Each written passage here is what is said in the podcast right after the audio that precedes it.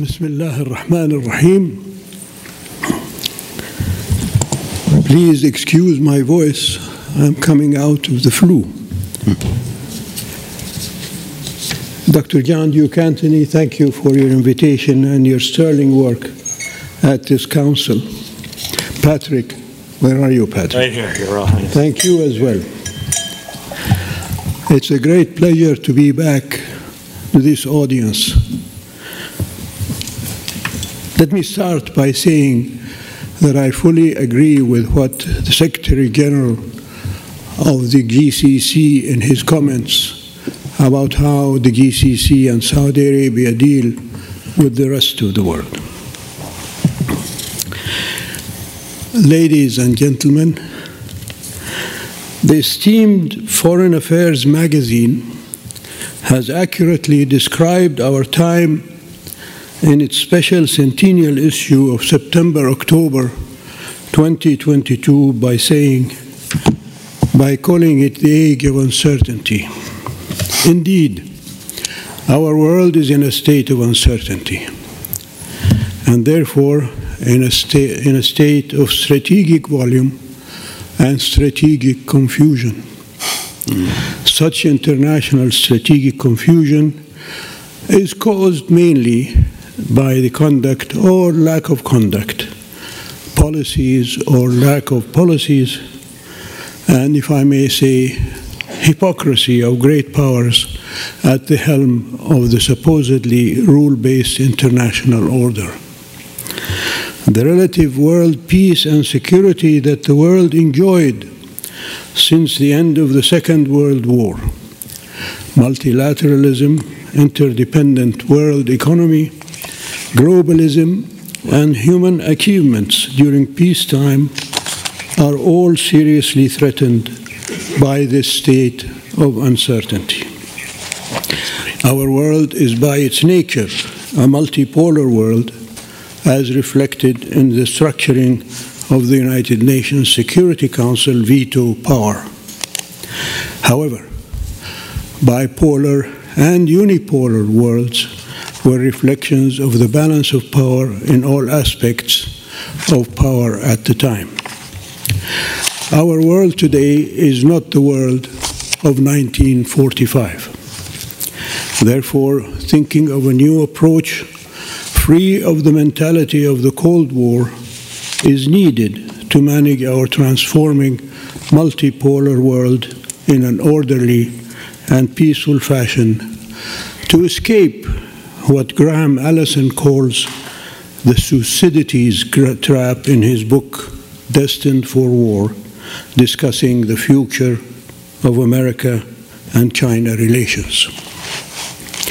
I, and as many in this world, have been for many years calling for the need to reform the United Nations system, particularly restructuring the United Nations Security Council to reflect the aspirations of the world community and to express the structural changes transforming our world.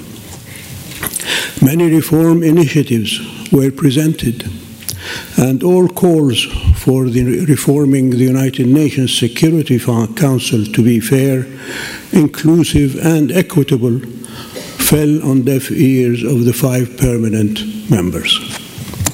For the first time, however, many world leaders, including President Biden, in his latest speech at the United Nations General Assembly, called for such reform. This call does reflect a change in mind by the United States to save what is regarded as a liberal, rule based international order. This liberal order cannot be sustained as liberal if it is not fair, inclusive, equitable, and reflective of our international reality.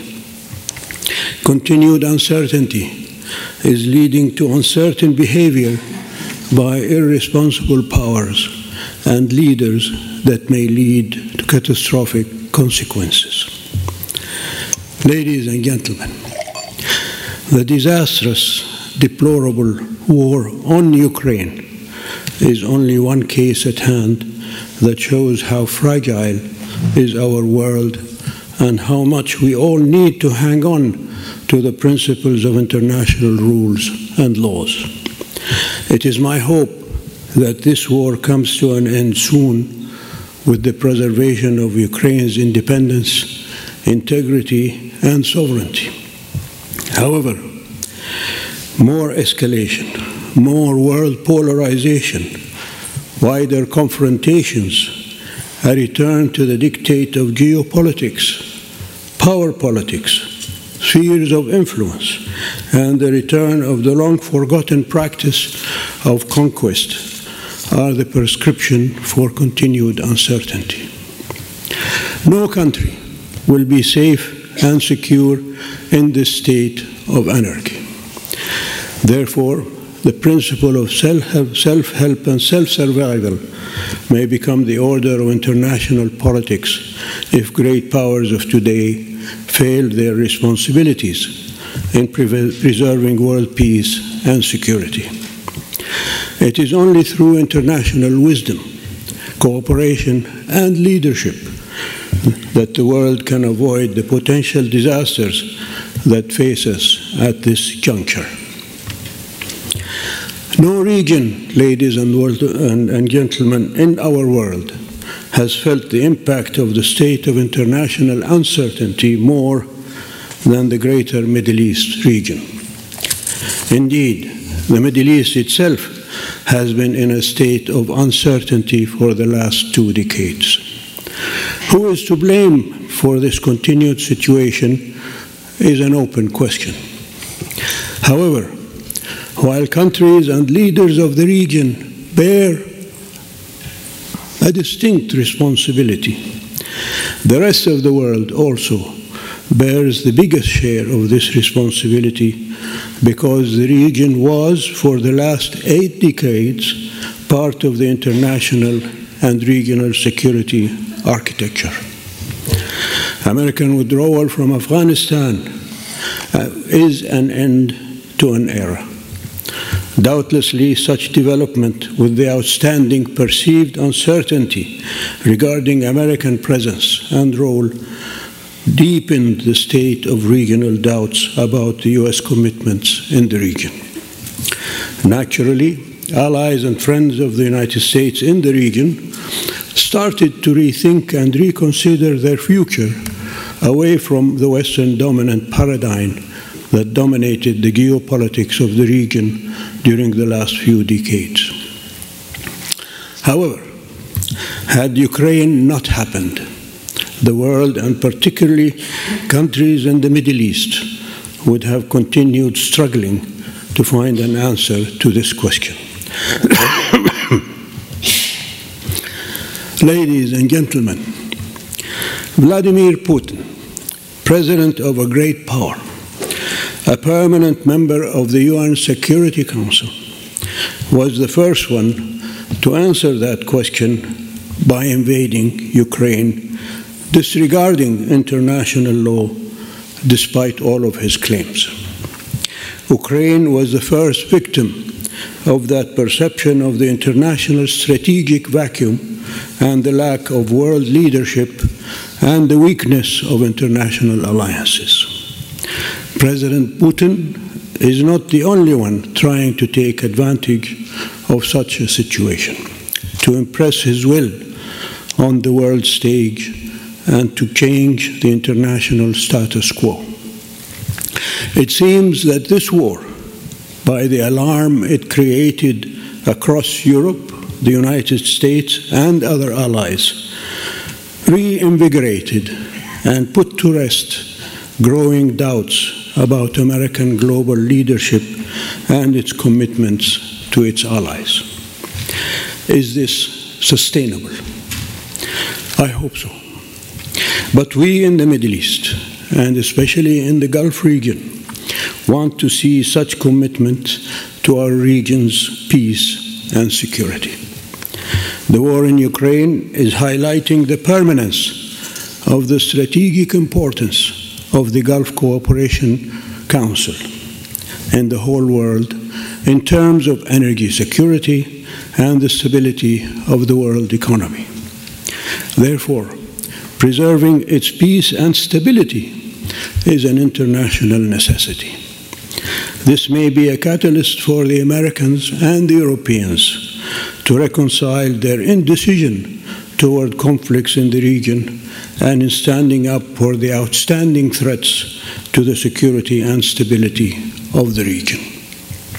This cannot be realized without real and serious commitment to regional security and the security of their important partners with the full respect of their sovereignty and their national choices. It is heartening to see how our friend, the United States, came forward to share with us the concern about the recent credible threat of an imminent Iranian attack on Saudi Arabia. That is not surprising, and it demonstrates what President Biden repeated frequently that America stands with the kingdom to defend it from any attack.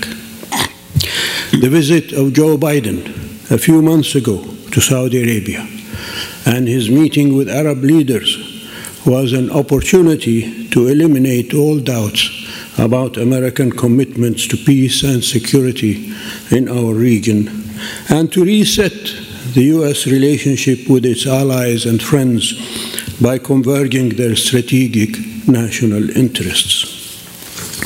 This trust must be reestablished. We still believe in the importance of this relationship. This is a constant amid all uncertainties. However, the latest differences of views between our two countries is no reason to turn our backs to each other. While facts refute false claims, OPEC Plus's decision was a consensus decision by all members of the group and it was to rebalance the world market as the decline in oil prices has shown, and to sustain balance in the global energy markets. Also, there is no shortage of oil supply in the oil market. As to the kingdom's stance on the aggression on Ukraine, the kingdom voted for the two UN General Assembly resolutions condemning Russia's invasion and the Russian decision to grab Ukrainian regions. Also, it is offering generous humanitarian aid to Ukraine and offering its good offices to mediate when possible between the two countries, as materialized lately by the exchange of war prisoners, including the release of some American prisoners.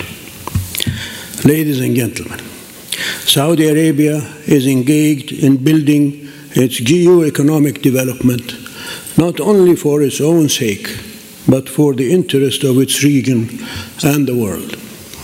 We hope that the United States will continue to be part of our future success as it was in our past successes. Saudi economic strategic partnership with other countries was never at the expense of our relationship with the United States. Therefore, let us work together when our national interests converge and manage our differences when we disagree through serious official dialogue, as we have done for the past eight decades. In conclusion, I reiterate what I have mentioned many times on this podium. We in the Kingdom of Saudi Arabia are attentive to the responsibility and the noble intentions, and as emphasized by the custodian of the two holy mosques, King Salman bin Abdulaziz, on all occasions, we will cooperate and collaborate with all who mean well in order to deal with the challenges facing us. The aim is to bring security, stability, and peace to our countries and our people to attend to our future. Crown Prince Mohammed described the relationship between us and the United States as 90% agreement and 10% to be discussed. The Kingdom welcomed President Biden and reached agreement on many issues. Just read the joint communique that came out of the visit. It reflects the strength and depth of the partnership, which is critical not only for the region, but for the whole world. I am also encouraged by administration officials who have described Saudi Arabia as a partner in meeting challenges. Saudi Arabia and the United States have shed blood together in the fight against terrorism and aggression. They should look upon that as a springboard to go forward to meet the challenges facing humanity. Now, I will tell you a story. I remember in the midst of the oil embargo, after I was appointed as liaison to intelligence services in 1973, during the Ramadan War, when a message came from Mr. Kissinger to the late King Faisal, God rest his soul, through the CIA station chief in the kingdom. Mr. Kissinger didn't want to have his signature on that message. The message was brief but crystal clear. It said, Your Majesty, if the oil embargo continues, the United States will seek to find ways to redress it. End quote. The threat could not have been clearer. I had the duty to deliver that message to my late father as he was preparing to go to bed. The embargo, ladies and gentlemen, continued for a few more months until the United States took effective action to affect the Israeli retreats from the Suez Front and from the Golan Heights. A few weeks later, the late King Fahd, who was then second deputy prime minister, led a large delegation of Saudi officials to Washington to sign an agreement of cooperation on many issues with the United States. The man who signed the agreement on the American side was the same Henry Kissinger who a few months before had threatened to invade Saudi Arabia. Ladies and gentlemen, the present difference of views between our two countries can be resolved as before. Thank you very much.